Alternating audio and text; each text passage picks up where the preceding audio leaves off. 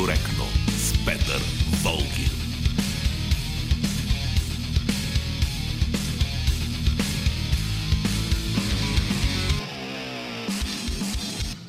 Здравейте, вие слушате политически некоректно. Антон Пиперов е звукорежисьор, Борислава Борисова редактор на предаването и Велина Георгиева е нашата връзка с вас в социалните мрежи. Аз съм Петър Волгин. Политически некоректно. Ще започна с една новина. Да, тя е от вчерашния ден, но е важна, защото засяга нашето предаване. Съвета за електронни медии реши, че политически некоректно няма да бъде наказвано, нито радиото ще бъде наказвано, нито аз ще бъде наказван, нито който и да било друг от политически некоректно ще бъде наказван, поради една проста причина. Никога никой от нас, нито самото предаване, не е нарушавал рамките на закона. Закона за радио и телевизия имам предвид, който е нашата Библия, върху която ние се кълнем. Така че Съвета за електронни медии всъщност потвърди нещо, което аз винаги съм казал. Единственото, което ни ръководи води в нашата дейност е изпълнението на Закона за радио и телевизия, който, забележете, изисква от всички предавания на Българското национално радио и Българската национална телевизия да отразяват живота в неговата пълнота, да отразяват различните, повтарям, различните гледни точки, които присъстват в обществото и различните, пак ще го повторя, различните убеждения, които присъстват в същото това общество. Това правим в политически некоректно и това ще продължим да правим.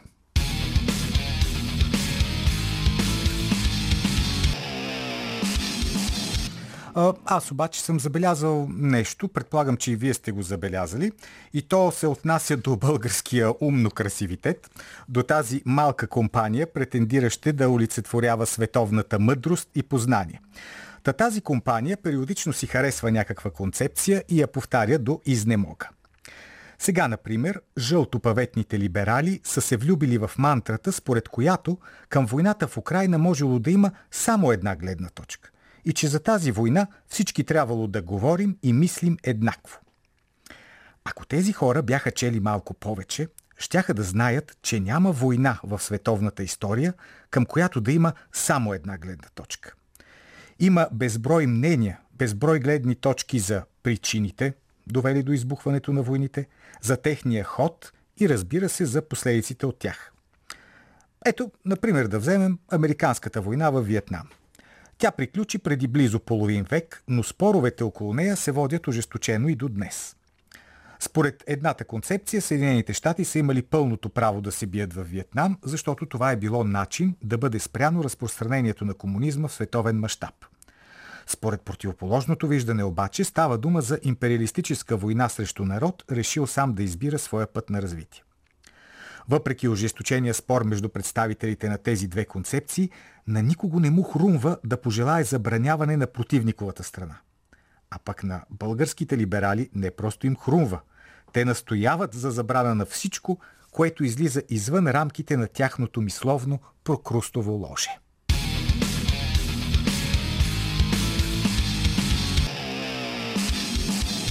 Да, може би е прекалено да искам от представителите на умно красивитета да се информират преди да вземат отношение по някой въпрос. Но това, което със сигурност трябва да знаят, особено когато говорят за медии, е да прочетат закона за радио и телевизия. В член 6 от този закон се казва, че БНТ и БНР, цитирам, отразяват различните идеи и убеждения в обществото чрез плурализъм на гледните точки – във всяко от новинарските актуално-публицистичните предавания с политическа и економическа тематика. Да, край на цитата, между другото. На либералите от седмия ден много им се иска всички медии, не само обществените, да следват един единствен правоверен катехизис и да не се отклоняват и на милиметър от него. Само, че законът казва нещо различно. В закона се говори за различни идеи и убеждения и за плурализъм. Той не просто препоръчва, той изисква в медиите да има различни гледни точки.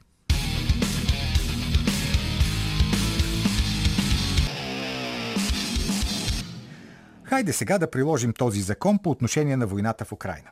Първо, има ли в българското общество гледна точка критична към Русия? Има, разбира се. Трябва ли тя да присъства в медиите? Трябва, разбира се. Второ, има ли в българското общество критична гледна точка към действията на Запада? Има. Значи и тя трябва да присъства в медиите. Така е според закона за радио и телевизия, който в този случай умно красивата компания няма никакво намерение да спасва.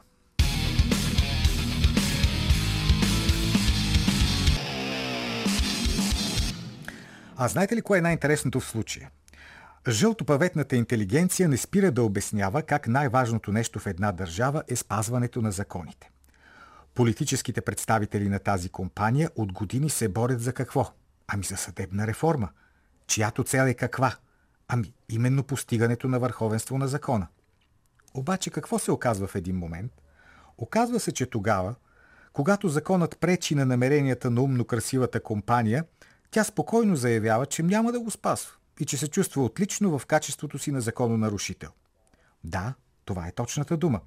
Защото в момента, в който някой каже, че в медиите трябва да има само една гледна точка, той моментално нарушава закона за радио и телевизия. Толкова е просто, че дори нарцистичната групичка, за която говоря, би трябвало да го разбере.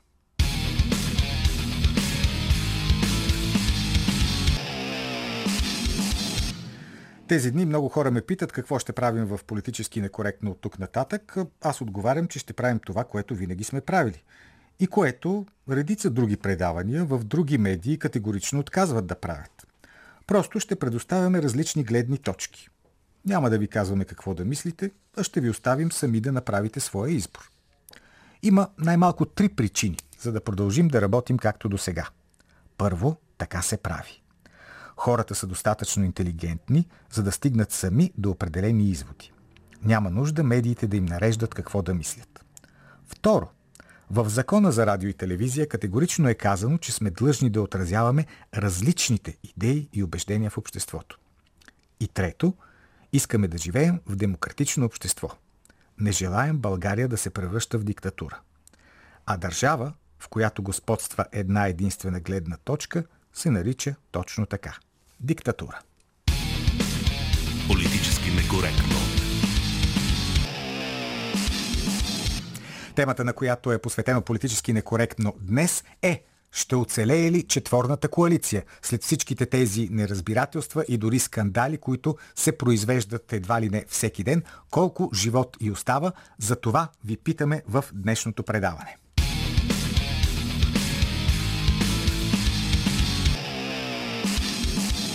Колко дълго ще издържи управляващата коалиция, за това ще говорим днес. За това ще говорим и с моя събеседник, депутата от БСП, Александър Симов. Добре дошли. Здравейте, господин Волгин. Да кажем, за да знаят нашите слушатели, че бяхме поканили и вашия колега от Демократична България, Стоян Михалев, но неговите пиари отклониха любезно нашата покана. Това в името на толерантността го казваме. И така, господин Симов, много бурен живот има вашата коалиция. Толкова бурен, че направо хората се чудят колко време още ще може да издържи така. Вижте, между другото и на мене ми прави впечатление. От първия миг, а, както се създаде това правителство, мисля, че то беше гласувано на 13 декември миналата година, забелязах, че от втория ден на живота му започнаха анализите. Това няма да издържи дълго, няма да изкара дълго. И е факт. Аз не си спомням друг случай в а, историята на прехода, в която толкова разнородна коалиция да е била създадена. Но пък смятам, че както тези скандали, нали, тези безкрайни дискусии вътре в нея изглеждат като слабост и постоянно дават повод на много не, на тези враждебните медии постоянно да търсят и да говорят за пропуквания, разцепвания, драматични разриви. Така това до някъде е и неочакваната сила на подобно образование, защото, вижте, нормално е четири различни партии да спорят по важни теми в обществото и да нямат единна позиция. Също време, но не смятам, че има някаква альтернатива образованието, което е днес, тази коалиция, която е днес, защото на тяхно място кой трябва да дойде? ГЕРБ, ДПС. Кой точно може да предложи нещо различно като управление? С което не искам да казвам, че четвърната коалиция е най-прекрасното нещо, което се е ражда в България, но смятам, че не, тя не е толкова слаба, колкото медиите се опитват да я представят. Въпросът не е за слабост, въпросът е все пак да има някаква, някаква спойка между отделните партии. Ето, сега мен вчера ме порази това, което е казала външната да. министърка госпожа Генчовска, което е, според мен, най-големия възможен скандал, който може да съществува в България. Тя каза, че премиера си води негова си външна политика със своите съветници, за която външната министърка и нейния екип не е информиран. Как е възможно да има нещо такова в едно правителство? Да, за съжаление има нещо подобно, но ето, вижте, ще се опитам да ви дам и обратната гледна точка. Излиза а, външната министърка, каза това и веднага след това, дали, подобно, подобно разкриване на реалното състояние на нещата, накараха Кирил Петков да обяви пред всички, че всяко решение за Македония ще се вземе от парламента. Тоест, има проблеми, има политически разминавания, има разминавания във възгледите и същевременно намират се начини това, те, те да бъдат преодолени. Защото темата Македония е червена линия, смятам, на повечето от партиите в тази коалиция. Така е и именно заради това ми си струва, че правителството като един екип трябва да действа заедно именно по тази тема, а ние разбираме, че премиера ходи обещава си нещо, съветници, съветниците му ходят обещават си нещо, дори не се водят паметни бележки, които след това трябва да бъдат дадени и обсъждани. Това е някаква върха на несериозното отношение, меко казвам. Да, ще се съглася с вас и заради това тук мога само да го изразя като препоръка към премиера. Просто той не бива да се вслушва твърде много в съветите, които му дава госпожа Весела Чернева, тъй като аз не си спомням тя да е довела някога външно-политически деяния, в които се е замесила до някакъв успешен край. Това мога да кажа. Да, надяваме се, че все пак тази практика да престане и да си има цялото правителство една единна политика, както в тази сфера, така и всички останали. Смятам, че този, а, да го наречем скандал, този проблем, който изплува вчера, ще доведе до там, че правителството ще има единна политика, защото ще накара дори и хората, които са склонни на по-меко отношение към Македония, да разберат, че не могат да разрушат този консенсус в българското общество. Защото това не е продукт само на политическа умонастройка, това е реалното разбиране, вероятно, на 90% от българския народ. Има някаква малка, креслива анализаторска част, която постоянно се опитва да ни убеди, давайте да пускаме Македония в Европейския съюз, пък там ще си оправим нещата, но това е в остро противоречие с моралните, етичните разбирания на голяма част от българския народ. И точно в този случай българският народ няма да позволи някой да преобърне така неговото, неговото отношение. А тази драма, вие имате ли обяснение другата голяма драма около избора, несъстоялия се избор на шеф на БНБ? Защо коалицията не можа да си състави, да си избере един кандидат и да застане зад него? Честно да ви кажа, мене повече ме притеснява драмата в БНБ, отколкото отношението към Македония, защото знам, че отношението към Македония трудно може да бъде променено. Но а, изборът на БНБ показа, че липсват към момента и трябва да бъдат изградени спешно. А, възможно, а, комуникацията в коалицията липсва за едно общо взето смешно кадрово назначение. Не казвам, че постът е несериозен, но би трябвало това да е проблем, който се решава съвсем лесно. И видяхме как през така, седмиците, през които се говореше за говерньор на БНБ, вместо да темата да отива към разрешение, напрежението нарастваше, нарастваше, нарастваше, за да се превърне едва ли не в политическа бомба най-накрая, която всички медии следят, за да видят кой как ще реагира. А, и това, че има такъв народ и продължаваме промяната, влязаха в толкова остър режим на комуникация, а, мене лично, за мен лично ме притеснява, защото те спешно трябва да си дадат сметка за важните приоритети.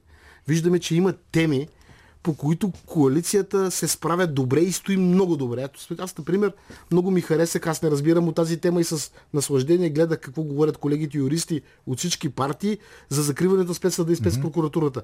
Значи, именно в този дебат показа, че четирите партии още имат големи полета за действия, по които трябва да се съсредоточат. Вместо това, стигнахме до темата за говерньора на, БН, на БНБ и изведнъж започнаха да си говорят през пресконференции, скандали, те бяха думи като мишоци. На мен това много ми напомни на, на драматичните страсти, които кипяха вече в 46-то Народно събрание. И това е плашещо за мен.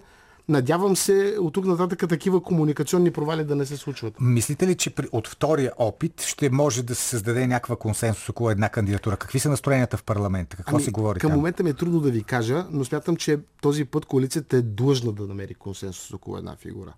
За целта всички трябва да направят по една крачка назад и да си дадат сметка, че това е важно. Не, защото чувам, че има такъв народ, отново искат да предлагат да. Каримански. Ами според мен това е сгрешен подход изначално. Видя се, че Каримански, с когото не оценям, искам тук също наистина да се защитя, като казвам, че според мен той не е подходяща кандидатура, съвсем не означава, че давам оценка на професионалните ми качества. Напротив, на мен ми се струва, че Каримански е великолепен економист и финансист, но се видя, че е фигура, която разделя, а трябва да се намери фигура, която обединява. Очевидно е, че в тази ситуация трябва да се намери неполитизирана фигура. А, БСП нямаше кандидат. Можем да. ли да очакваме, че сега при втори опит БСП може да излезе с Вижте, не смятам, че трябва да говорим за кандидат на БСП. Ние ще, ще бъдем, ще настояваме позицията, която настоявахме през всички тези а, седмици, които се водиха. Да седнем и да намерим кандидат, който е който удовлетворява абсолютно всички. Не на БСП, не на има такъв народ, не на продължаваме промяната, не на демократична България, а кандидат, който всички партии да смятат, че е равно отдалечен от тях и може да свърши работа, аз мисля, че такива хора има. А, между другото, предстоят също така важни избори, например избор на шеф на Българската национална телевизия, което ще стане през юли месец. Който го трябва да го избере съвета за електронни медии. За да го избере съвета за електронни медии, вие сега трябва да изберете новите членове на, на този съвет. Имаше вече номинации през тази седмица, бяха официално обявени. Искам да поговорим за това, защото вие сте журналист в крайна да. сметка. Знаете прекрасно за какво, за какво става дума. Как оценявате цялата тази ситуация около номинациите? Защото, примерно, ето номинацията на господин Карбовски, която предизвика много оживени дискусии, включително доведе и до някакви протести. Вижте, ще, тук вече си говоря от моя лице, от, в качеството си. Аз в началото си казах, защо пък издигат Мартин Карбовски? Нали? За какво му е, тъй като характера на Мартин Карбовски, качествата му на журналист, според мен е, от него няма трудно ще стане чиновник. Както той и, си каза да, после. Да. И същевременно, като видях тази тъмна, гнусна, маниакална вълна, която се изля срещу него, най-накрая съжалявах, че той се оттегли. Защото, извинявайте, една креслива, съвсем миниатюрна, но ужасно натрапчива и истерична общност не може да диктува това кой е качествен журналист и кой не. Тук искам да засегна и нещо, ще обида сигурно много хора, но сме политически некоректни, mm-hmm. така че ще ме позволите да обиждам наред. Ма не чак много, нали? Не, не много. Но примерно видях, че има някакво образование, наречено Асоциация на европейските журналисти. И те излизат с позиция срещу свой колега. Аз това не мога да го приема. Тези, значи, тези хора, които носят са присвоили, са откраднали името европейски, пишат декларации, организират протест срещу свой колега. Значи, изведнъж казаха, че а, номинацията на Карбовски била сравнима с назначението на Делян Певски. Извинявайте, вярно е, че има инфлация на думите, ама айде да спрем с тези патетични тъпотии, които ръсят. Какво точно Карбовски е сравним с Певски? Карбовски е човек, който има повече фенове, повече последователи в социалните групи, отколкото е цялата партия, от цялата градско умно красива общност по четири. И заради това не мога да разбера кой определя качеств, кое е качествен журналист. Виждам, че го бомбардирате с нещо друго, което много ме притеснява в съвременния свят. Сега са измислили умно красивитет, ако цитирам вас, така наречения факт-чекинг. О, какво е път? Тоест, хващат една статия и почват да проверяват дали фактите в нея са верни. Този факт-чекинг е тотална идеология и лъжа, защото няма нищо общо с проверката на фактите. Давам ви пример. Видях, четах на а, един факт-чекинг за Карбовски. Той бил говорил за биолабораториите в Украина, а такова нещо нямало. Нямало и цял факт-чекинг ни се спуска, за да видите ли този, дето пуска фалшиви новини. Само, че за биолабораториите в Украина нямам нужда от факт-чекинг, каза го Виктория Нюланд пред Американския конгрес. Да. Извинете сега, кого да вярвам? На българския европейски журналист или на Виктория Нюланд, която си го казва в, показа... в, в, в своите изявления пред Конгреса. Ето заради това твърдя, че битката за медиите е много важна, защото ние постепенно трябва да изчистим от... Не да... Аз не казвам това в този лошия смисъл на думата, mm-hmm. но ние не Кой е казал, че Евро... Асоциация на европейските журналисти може да определи добър журналист ли е Карбовски или не?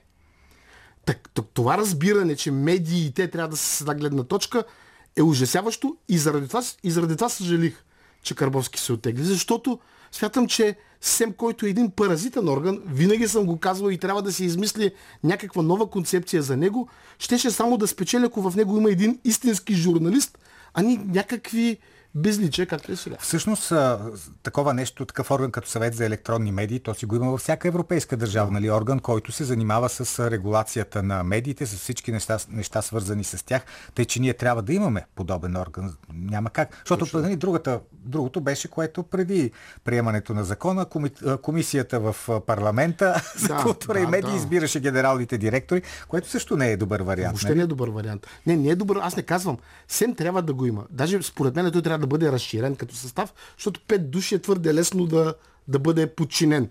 А, има възможности за, за действие. Но това, което искам най-добре да се обсъди е механизма за номинациите за СЕМ. Аз не съм против това политическите партии да номинират. Но като, защото чувам сега, много често казват, професионалната общност трябва да излуча свои кандидати. Точно така е хубаво е да има професионалната общност. Но искам професионалната общност да ми обяви критериите, по които тя казва един човек добър журналист, а друг човек е лош журналист. ще ви каже един критерий. Кажете. Европейските ценности. А, разбира се, европейските ценности. Може ли някой да каже нещо също европейски да, Не, никой, никой. Всички стоим им, когато ни кажат европейски ценности, ценности, ставаме да. и мълчим. Да, така е. Аз също ги харесвам. Но въпросът е, въпросът е а, кой е орган, който казва, ето този журналист е много добър или този медиен експерт е много добър, а другия, видите ли, е пропаднало, нали, пропаднал маниак, който трябва да... Не, само как се осквернявал авторитета на професията. Аз пък примерно смятам, че трябва да имаме и друг критерий. Независимо от всичко, за мен е публиката. Е важен критерий за един журналист. Сега ти може да си великолепен журналист и да те чета, нали, смисъл да си най-велики европейски журналист, но да те лайкват 200 души от най-близките ти приятели и НПО-та и също времено си като, като Карбовски. Да, той дразни, да, занимава се с теми, които не харесват на градската буржуазия, но в крайна сметка има читатели, има зрители, има хора, които го следват фанатично. Аз на мен той е по-добрият журналист от всеки от всеки автор в дневник. Извинявай. Всеки има право на мнение. Всеки така е. има право да каже кого харесва и кого не харесва. Добре, а, как ще гласува, примерно ето вашата парламентарна група, как ще гласува за тези номинации, които сега вече не са ясни на тримата журналисти? Не сме обсъждали този въпрос, т.е. не мога да се ангажира с мнението на, на БСП. Мога да кажа своето да. собствено мнение. А номинацията на Продължаваме промяната Симона Велева. Симона Велева, Симона Велева. Аз лично нямам нищо против нея. Имам прекрасни впечатления от нея. А, тя е добър юрист. Мисля, че достатъчно добре разбира от медийно право. Аз бих гласувал с чиста съвест за нея. Сега ще ви кажа нещо и друго. Примерно, кандидатът на Възраждане, Тодор Беленски, аз е, твърдя, че това е един от впечатляващите млади журналисти в България някои от нещата, които пише, аз лично не съм съгласен с тях. Нали? Той наистина така клони повече към възраждане, но въпреки всичко на мене ме впечатлява енергията му на млад човек. Той си има и собствен подкаст и честно казано, на мене той ми допада като, като автор и смятам, че младите журналисти трябва да получат път. Не знам дали, просто ще видя. Аз ако имам възможност, би гласувал за него. И тук стигаме до моето камъче в обувката, ако трябва да бъда честна. Честен Пролет Велкова. Е, журналист, която не, не познавам. Аз затова не мога да се изкажа за човека Пролет Велкова. Но съм слушал нейно предаване по Дарик Радио. И когато има когато, иска, когато има събеседване в Комисията по култура и медия, аз много искам да попитам госпожа Велкова как се отнася по въпроса за плурализма на гледните точки. Защото в нейното предаване съм попадал на 7 души, които говорят един след друг, които имат една и съща позиция. Ама и ако това минава за дискусия в а, либералната журналистика, значи те трябва да проверят много добре какво означава цялото разнообразие от гледни точки в българското общество.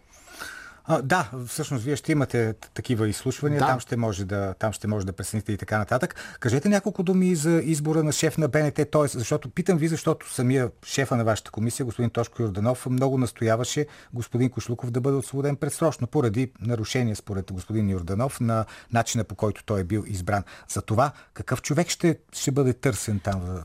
Вижте, трябва да видим, трябва да видим процеса на официалните номинации. Нали, изборът на шеф на БНТ не минава през, през парламента. Интересно ми е да видя и хората, които се номинират.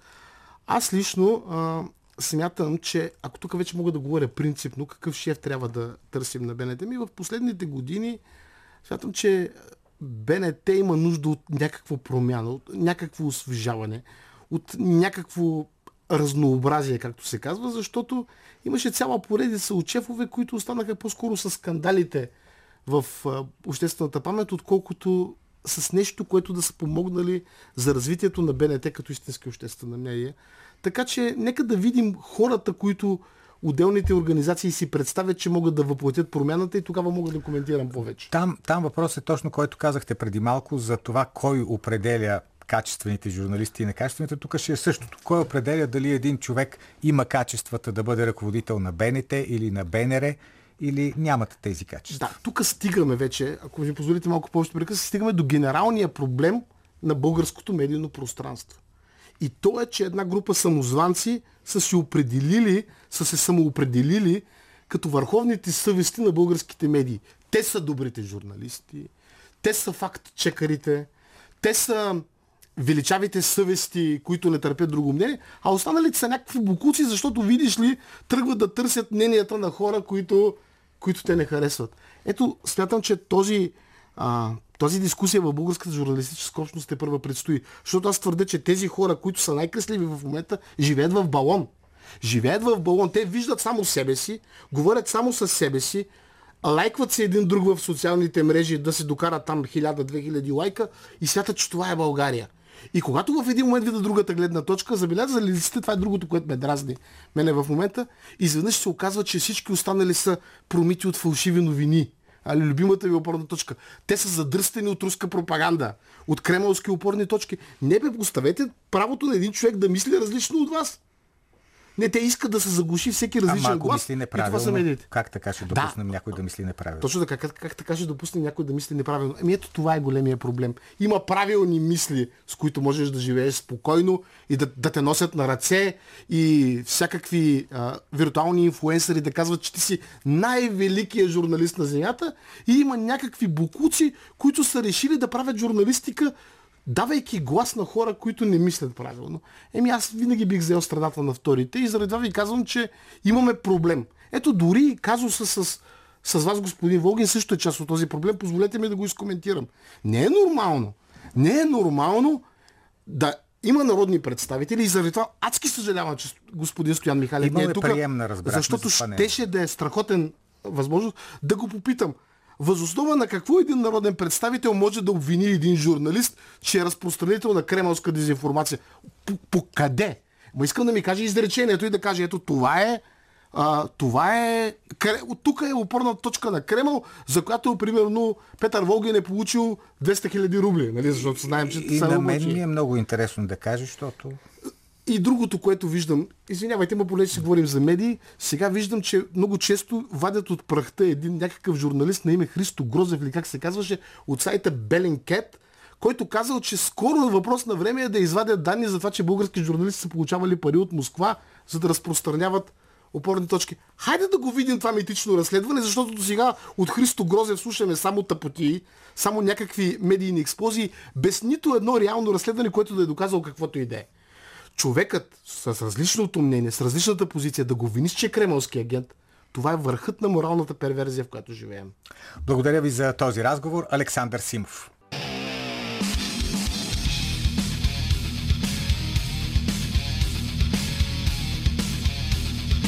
Политически некоректно с Петър Волгин.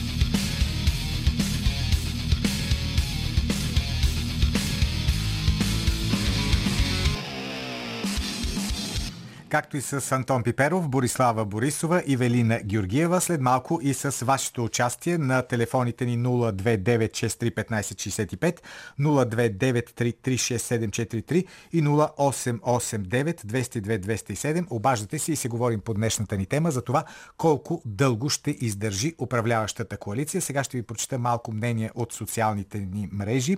Най-напред от Телеграм. Илия Въчев, както вървят скандалите с Продължаваме промяната и особено след създаването вчера на тяхната облачна партия и с тяхното реално облачно управление, очаквам най-късно на есен да ходим отново на избори. И дано имаме някакъв реален избор тогава. Алекс, пак в Телеграм, добре, че са БСП и ИТН, че това правителство щеше да направи ред по рази и до сега. Македония и неизпращането на оръжие за Украина са червените линии. В а, Фейсбук Людмила Стоянова пише, коалицията ще издържи толкова, колкото е търпението на народа. На правителството му остава малко, очакваната промяна не настъпи. Само думи, думи и неадекватно поведение. Борислав Найденов, управляващата коалиция ще падне, когато падне Украина, понеже Украина няма да падне, няма да падне и управляващата коалиция. Цветан Мънков, Мънгов, вероятно ако имахме еднопартийна власт с ярки решения по основните въпроси, Македония, Украина, здравна и осигурителна реформа, същата отдавна щеше да бъде изгонена. Обратното, четворната коалиция изглежда витална като триглава ламя с значителен адаптационно-регенеративен потенциал. Альтернативата бе осветена по брилянтен начин не от друг, а от самия господин Христо Иванов. Едни предсрочни избори у нас биха били спечелени от Путин, така че да живее единството и смело напред.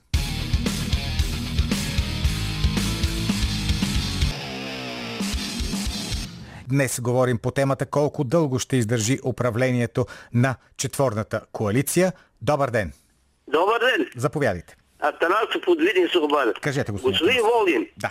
правителството ще, ще успее, Така. ако успее да преодолее негативизма, който се лее по всичките радиа и телевизии. Ама от сутрин до вечер само ги питат, кога си поеде доставката? Кога си поеде доставката? А защо, Най-големия враг на Да. правителството са медиите. а защо според вас ги питат само това? Еми, гледай сега, ти слушай, само на о, Ризова, Николаев, там, абе, всичките, кога си поете оставката? Кога си поете? И те ни казват, няма си подем оставката. И а, така че най-големия враг на правителството е медиите за сега. ГЕРБ е умрела работа. Ама според едни социологически проучвания са първа политическа сила. А, чакайте, кои социалисти проучване? На Алфа Research, на платено от а, телевизията, на заплата. От ТЕП, платено 24 часа вестника. И това са правителствени вестници на ГЕРБ, който плаща. Е, не, това това са независими агенции. агенции, които не лъжат. Не лъжат. Ето, слушай го, той на ТЕП. Непрекъснато плюва по правителството. Е, как си го срещам аз, че той може да е независим и да ми каже какво е казал. Е, трябва да Народ. има и критика сега, нали сте съгласен? Е, па така е. Да, не може само похвали.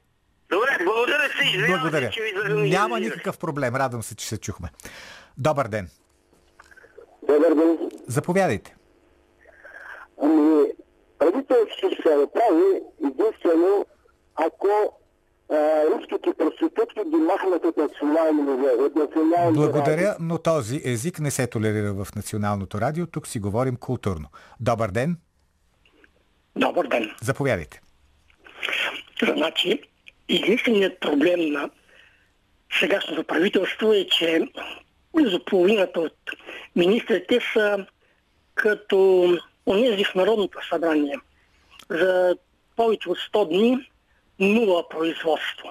Естествено, че е, не е добре, както гербаците правиха, да пишат глупости в законите, обаче пък все нещо трябваше да направят, колкото по-бързо действат, толкова по- голяма е вероятността правителството да си, да си стои дълго време на власт. Обаче те са много ялови те в парламента. Просто недоумявам, не разбирам. Индивидуално погледнато излизат умни, особено от десните. Обаче ялови, ялови, много ялови. А защо така се получава? Нали, Ето вие казвате, изглеждат умни. След като един човек е умен, би трябвало това да личи в неговите действия. Сещам се за един от така наречените закони на Мърфи. Той е малко хумор етап. Значи всеки колективен орган може да произведе по-голяма глупост, отколкото най-глупавичкия негов член. Мгм. Тоест, като се съберат е. на едно място. М, Недоумявам за другото. Добре, благодаря ви. Добър ден. Любими ги, господин Волгин, драго ми да се чуе. И на мен ми е драго, заповядайте. Йордан Йорданов Перник. Да, господин Йорданов. Аз а, дадах прогноза преди да се заклеят промяната. Казах, а, 6 месеца им давам. Ако направят нещо, ще е добре за народа. Ако не направят, просто черна точка остава в миналото. Ама защо само 6 месеца? То 4 години е мандата на едно правителство. И 4, ама ето вече се вижда. Казаха, че има увеличение на всички инвалидни пенсии. Няма нищо такова. Съпругата ми е 50% инвалидност, няма увеличение. Обадих се в Социалното министерство, казаха, обърнете се в НОЙ, там ще ви разяснят. Отидах в НОЙ, не, няма вика, ние не знаем нищо. Просто отгоре, като каже, това става.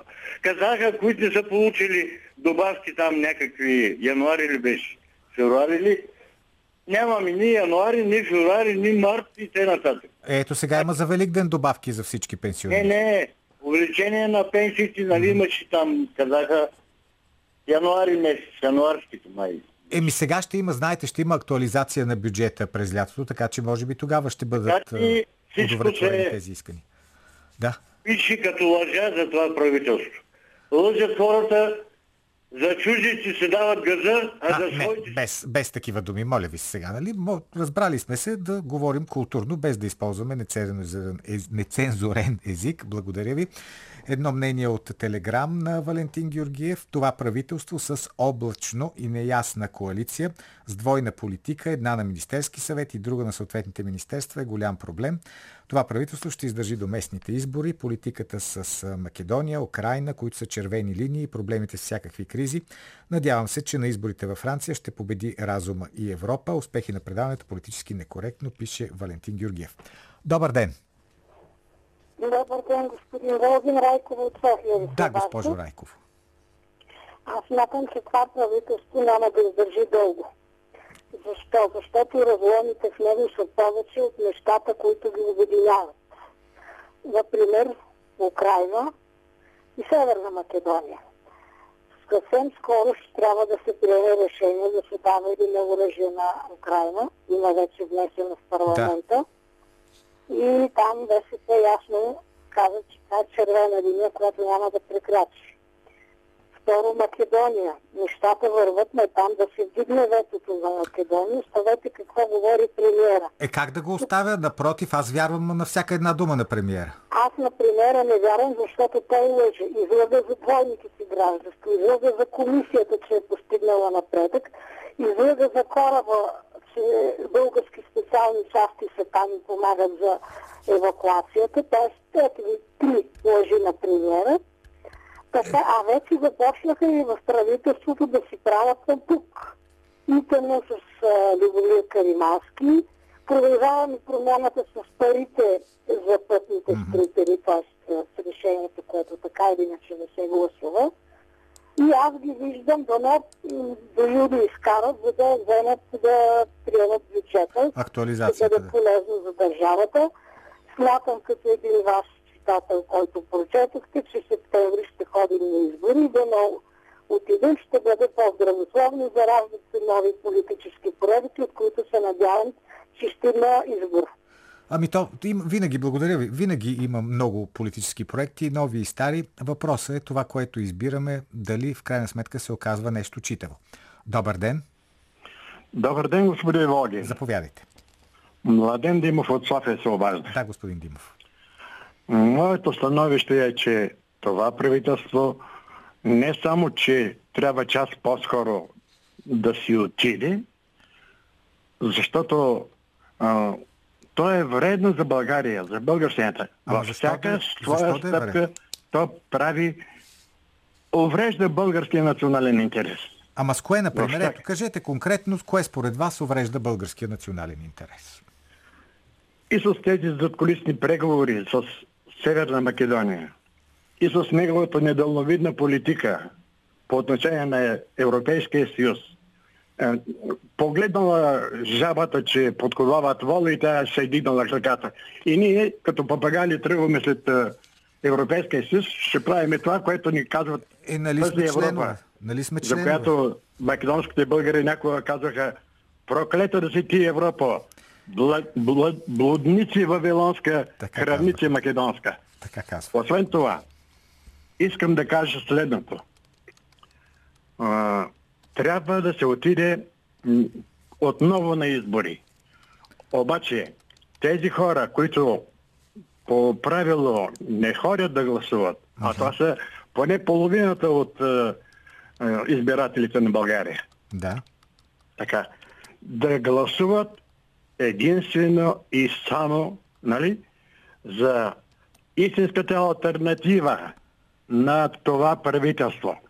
Тя се казва Гражданска платформа за чиста и свята република. Аха. Само така ще излеземе от а, това зациклене. Разбрах, имахме тук малко моменти на самореклама. Благодаря. Добър ден. Добър ден, господин Богин. Заповядайте. Казвам се Ласно Ников, София, Международна аспирантска школа София. Да. Сега, по-хубаво правителство от сегашното в България никога не е имало. Така. Само, че тези господа не знаят какво значи власт. Трябва се най-напред да нап- прегледат всички министерства, ведомства и така нататък и който не работи, да си ходи. Те не знаят какво тези стоят по разни постове, не знаят какво значи да нямаш работа и да нямаш какво си купиш хляб. А т.е. вие какво, в- за какво критикувате хората във властта? Кое според вас те не вършат както трябва?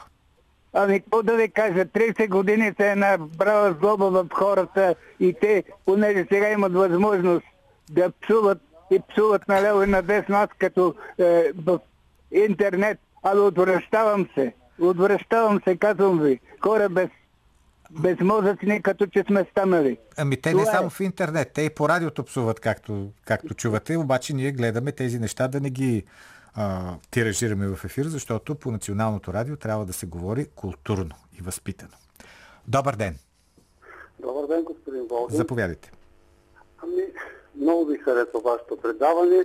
А за а, това колко ще издържи това правителство, значи тези нагли, безочливи, лъжливи, безродни продажници, колкото по-рано си идат, толкова по-добре. Сега обаче тук въпросът е кой ще дойде. Ако това правителство си отиде, кой ще дойде? Ами, аз чакам българският Орбан да се появи. Е, Някой да, да мисли за българите и за България. еми не знам, те много хора го чакат, ама май до сега да не се превърне това като в унази прословута пиеса в очакване на Годо. Ами, не знам. не Нали знам. има нещо Дай такова? Боже, дай Боже дано да има за България и за България да има Орбан. Благодаря ви за мнението. Добър ден, Добър ден, господин Волгин. заповядайте. Мариан Димитров съм от Да, Русе. господин Димитров. А, Господин Волгин, аз мисля, че а, тази коалиция ще издържи а, малкото след а, местните избори. Тъй като социологическите проучвания а, не са толкова достоверни, по-скоро е важно какво се случи на тези избори. И а, виждате, че вече Христо Иванов се намери оправданието да няма нови избори, защото Путин щал да ги спечели. От което следва, че тези ги е спечели от Джо Байден, според него. А, и а, а, просто три от четирите партии не са сигурни дали ще бъдат в следващия парламент от управляващите, а четвъртата не е наясно а, с колко ще падне резултата от това управление. А, а, а колкото до, до медиите и до това, което се случи с вас, ми се струва, че допуснахте една грешка. Може би трябваше да консултирате тази информация с Иво Юнжев, с господин Тагарев и някои други видни русофоби, защото явно те са независимите източници. Слушах репортажа на Данила Стойнова от Варна. Аз не можах да разбера какво стана с тази новина. Къде се намират нашите моряци? Правителството ни го потвърди това нещо. Тоест, ако ви журналистите не, не пускате такива информации, за да ги потвърди или опровергае правителството, аз мисля, че ние няма как а, да бъдем информирани. Спомням си, само един пример давам Да. и свършвам. Спомням си, а, че престъпника Путин беше за владял Чернобил, ще да гръмне цяла Европа. Но после едни мини, като стигнаха чак до Босфора, не знаехме а, на кого са тези мини. Е, и, а, разбира се, че са украински, е, минираме с пристанищата, да не влизат вътре руски кораби. Но това е двойният стандарт, това е дезинформацията манипулацията, която някои кръгове, които а, владеят медиите или имат някакво влияние върху медиите, се опитват да манипулират българския народ. Благодаря. Благодаря ви, господин Димитров.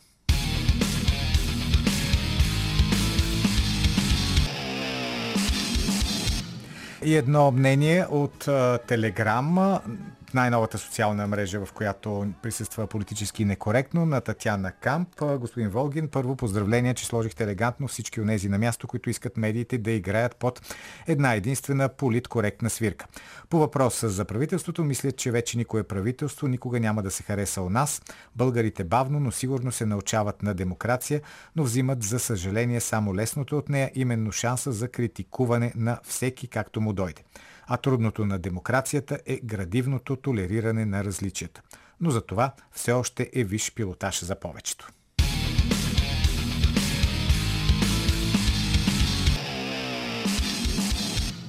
Както разбрахте, още от вчера Македония е една от основните проблеми в българската политика, както виждаме и в рамките не просто на управляващата коалиция, на българското правителство. Вчера външната министърка Генчовска каза, че сме имали две политики по отношение на Република Северна Македония. Днес премиера Кирил Петков казва, че няма такова нещо. България има една единствена политика. Явно всеки сам си преценя, както се казва. Сега всеки сам си преценя една ли, две ли, три ли, колко политики имаме за Македония. Но понеже понеже, както винаги съм казвал, е хубаво, когато се говори за нещо, да се има предвид както контекста, така и историята, бекграунда.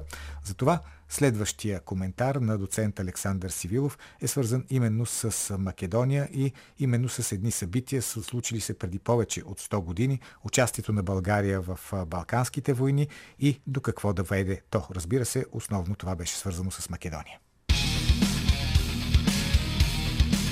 След края на историята.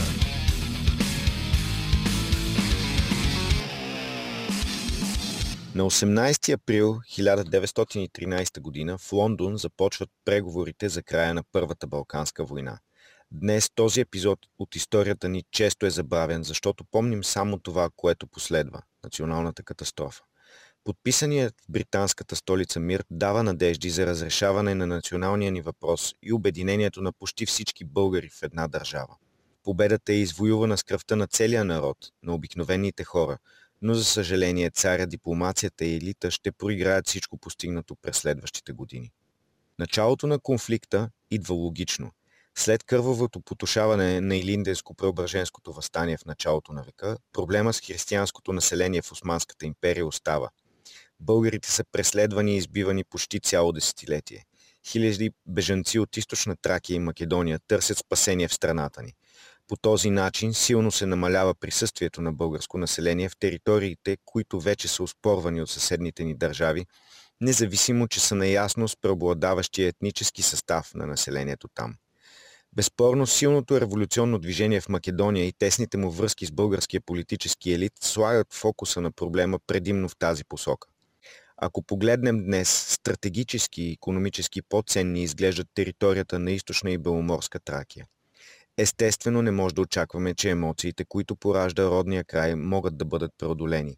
Поради това Македония продължава да стои в центъра на българската политика.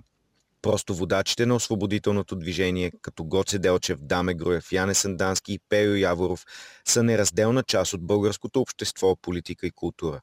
Този факт не може да бъде заобиколен.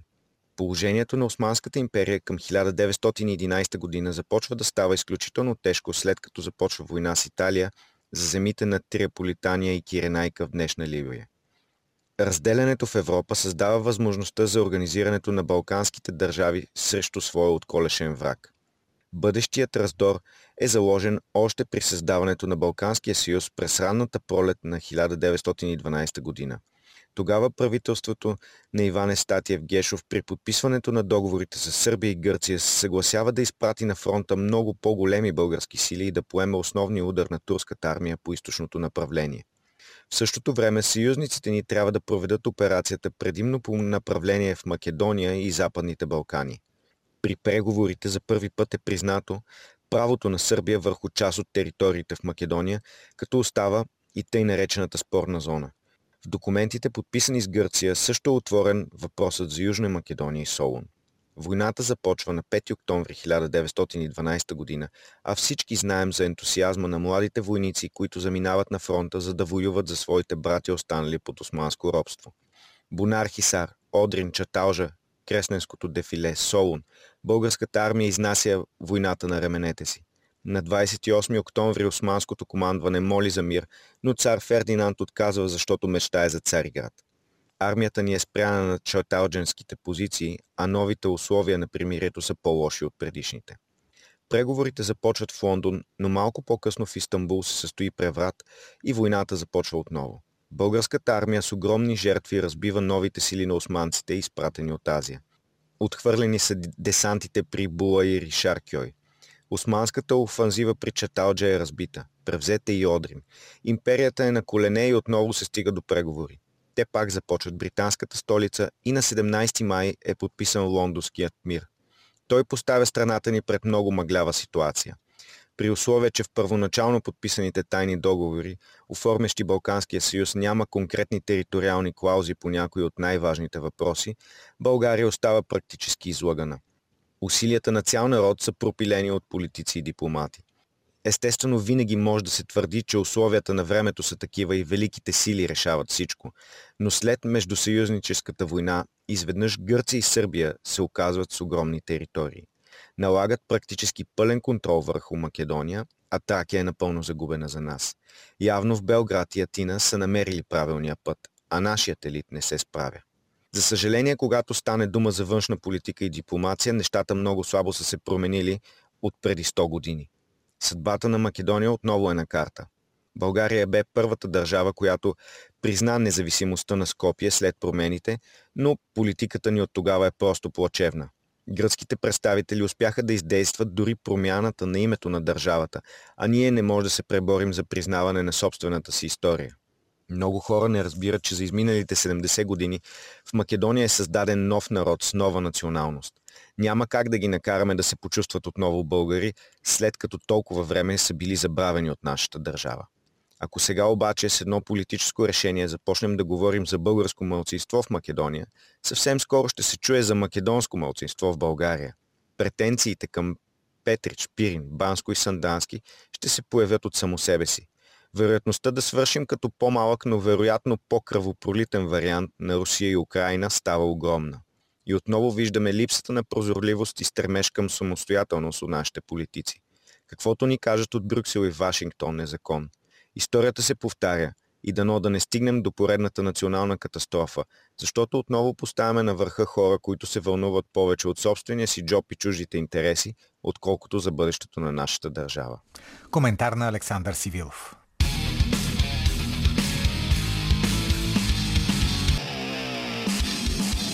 Миналата седмица във Франция се проведе първия тур на президентските избори. След седмица ще бъде и втория тур, на който ще участват Емануел Макрон и Марин Люпен. Какви изводи можем да направим за резултатите от първия тур? Слушаме Калина Андролова.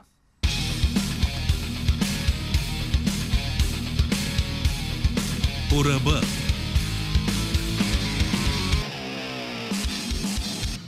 На 24 април е втория тур от президентските избори във Франция. Изборът е между настоящия президент Емануел Макрон и лидера на крайно десния национален сбор Марин Люпен. За Франция този сценарий е дежавю, повтарян и живян няколко пъти – през 2002 година Жак Ширак е избран за президент след като и леви и десни се обединяват срещу Жан-Мари Люпен, бащата на Марин, с лозунгите «Гласувайте за мошенника, а не за фашиста» или «Гласувайте с щипка на носа». Включително Макрон и Люпен се изправиха един срещу друг през 2017 година за окончателната битка. Изборите се движат по известната схема на първия тур избираме, на втория елиминираме – през 2017 обаче Макрон беше чисто нов и обеща революция в бизнеса и бюрокрацията. Пет години по-късно революцията не се е състояла. Вярно, безработицата спадна до 7,4%, най-низкият процент от 2008 година, а брутният вътрешен продукт нарасна с около 8% през последната година.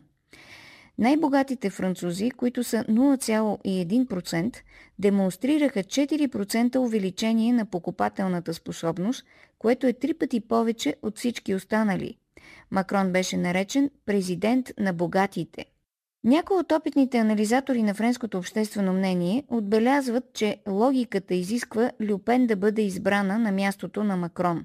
Точно както Митеран срещу Жискар Дестен и Оланд срещу Саркози. Твърди се, че отхвърлянето на Макрон в обществото е дори по-остро от това на двамата му предшественици. Но изборът на Люпен е напълно несигурен. Основно защото няма подкрепата на инструментите на глобалистката политическа технология. Тъкмо обратното. Неолибералният елит нарича Люпен токсична иллюзия и проповядва остра опасност, ако Марин спечели президентските избори – Медиите веднага извадиха заглавия като удари с тухла, например Марин Люпен, президент на економическия и политическия апокалипсис. Марин Люпен е по-удобният опонент за Макрон. Винаги обаче може да се стигне до невъобразими резултати на фона на екстраординерни събития, като войната в Украина, умората от COVID и надвисващата енергийна криза. Рефренът е един и същ от 30 години – Риториката по демонизирането на крайната десница е износена струна. Сценарият е организиране на така наречения републикански фронт, добре изпитан във времето. Посочва се злото, след което френският избирател е принуден да спасява държавата си заради политическата игра на страхове, като завръщане на нацизма, забутване на Франция в периферията на Европейския съюз, излизане от НАТО и прочие. Все хипотези за нещастия – които биха се изсипали върху Франция, ако непослушният избирател гласува за националния сбор на Люпен. Тактиката наистина е успешна и обществото се мобилизира по групи. Близо 400 културни дейци заявиха позиция срещу Марин Люпен, а левият Меланшон, който получи 22% на първия тур, т.е. само с процент по-малко от Люпен, апелира – нито глас за Люпен – Альтернативно мислещият журналист и активист Ерик Верак описва ситуацията така. Сякаш актьорите на пиеса внезапно спират пиесата, която играят, за да протестират срещу продажбата на залата. Верак, който е бил и високопоставен служител, а също така е основател на фирма за социални иновации, нарича френската политика бездиханен маскарад, чиято единствена цел е да защити хранилката на кооптираните – Истината е, че Франция в миналото имперска държава и културен център на света отдавна е в летаргично състояние. Всеки опит за самостоятелно изправяне, за защита на националния интерес в контекста на глобалния разговор, за трасиране на ефективно лидерство във вътрешните и международните отношения се дъмгосва като популистски национализъм, провинциална експанзия срещу либерализма и демокрацията и връщане назад към Европа на противопоставящите се държави. В този смисъл политическите играчи не могат да се опазят дори от словоназидателните удари на глобалистския навигатор, камо ли да стигнат до действия. Понякога Марин Люпен бива обвинявана, че изпълнява просто една роля за изтичане на напрежението и че е ползвана за плашило, за да печели правилния кандидат, разбира се с нейното любезно съдействие. За пореден път се вижда, че традиционните мейнстрим партии нямат бъдеще. Ще ги заменят партии, които отразяват свят, който вече не може да бъде дефиниран от обичайните представи за ляво и дясно. Избирателите в съвременните демокрации реагират ситуационно по конфликтната дъска национализъм-глобализъм. Докато Макрон управляваше, Люпен беше заета да се преопакова политически, за да бъде по-приемлива за масовите избиратели – Напоследък тя не държи Франция да напуска Европейския съюз, не настоява да връща френския франк и е само леко подозрителна към НАТО. Марин Люпен днес се е фокусирала върху економиката и се придвижва към политическия център. Тя говори по-малко за миграцията и исляма. Радикалната роля е предоставена на Ерик Земур, който заявява, че не желая да чува гласа на Мюезина и че Франция трябва да е пейзаж на църквите. Земур получи 7% на първия тур и съобщи веднага, че на 24 април Макрон ще е по-лошият избор за Франция. Макрон от своя страна през последните години предприе лек завой надясно. Той има технократски подход, който не винаги се съобразява с волята на множеството. Освен това, започна програма за изкореняване на ислямския екстремизъм, затвори редица джами с обяснението, че са заплаха за националната сигурност на Франция, въведе контрол върху обучението на религиозните водачи. Съответно беше обвинен в прикрито изключване на мисулманските общности. Сега обаче Макрон се нуждае от мисулманския вод, за да осигури преизбирането си. Франсуа Оланд, например, спечели изборите срещу Саркози единствено като си осигури гласовете на 86% от френските мисулмани. През 2017 година 90% от ислямската общност във Франция гласува за Макрон. Това са над 2 милиона избиратели срещу едва 200 хиляди за Люпен. Дори да са разочаровани днес от Макрон, френските граждани, които изповядват ислям, биха ли гласували обаче за Марин Люпен? Отговорът е ясен – не. Коментар на Калина Андролова. Днешното политически некоректно завършва. Утре отново в 12.20. Водеща е Силвия. А да ви кажа, че следващите събота и неделя няма да има политически некоректно заради празниците. Хоризонт ще има по-различна програмна схема. След нас, сега след нас, след новините в 2 часа е Цвети Радева и имат ли песните спиране. С вас се разделят Антон Пиперов, Борислава Борисова и Велина Георгиева. Аз съм Петър Волгин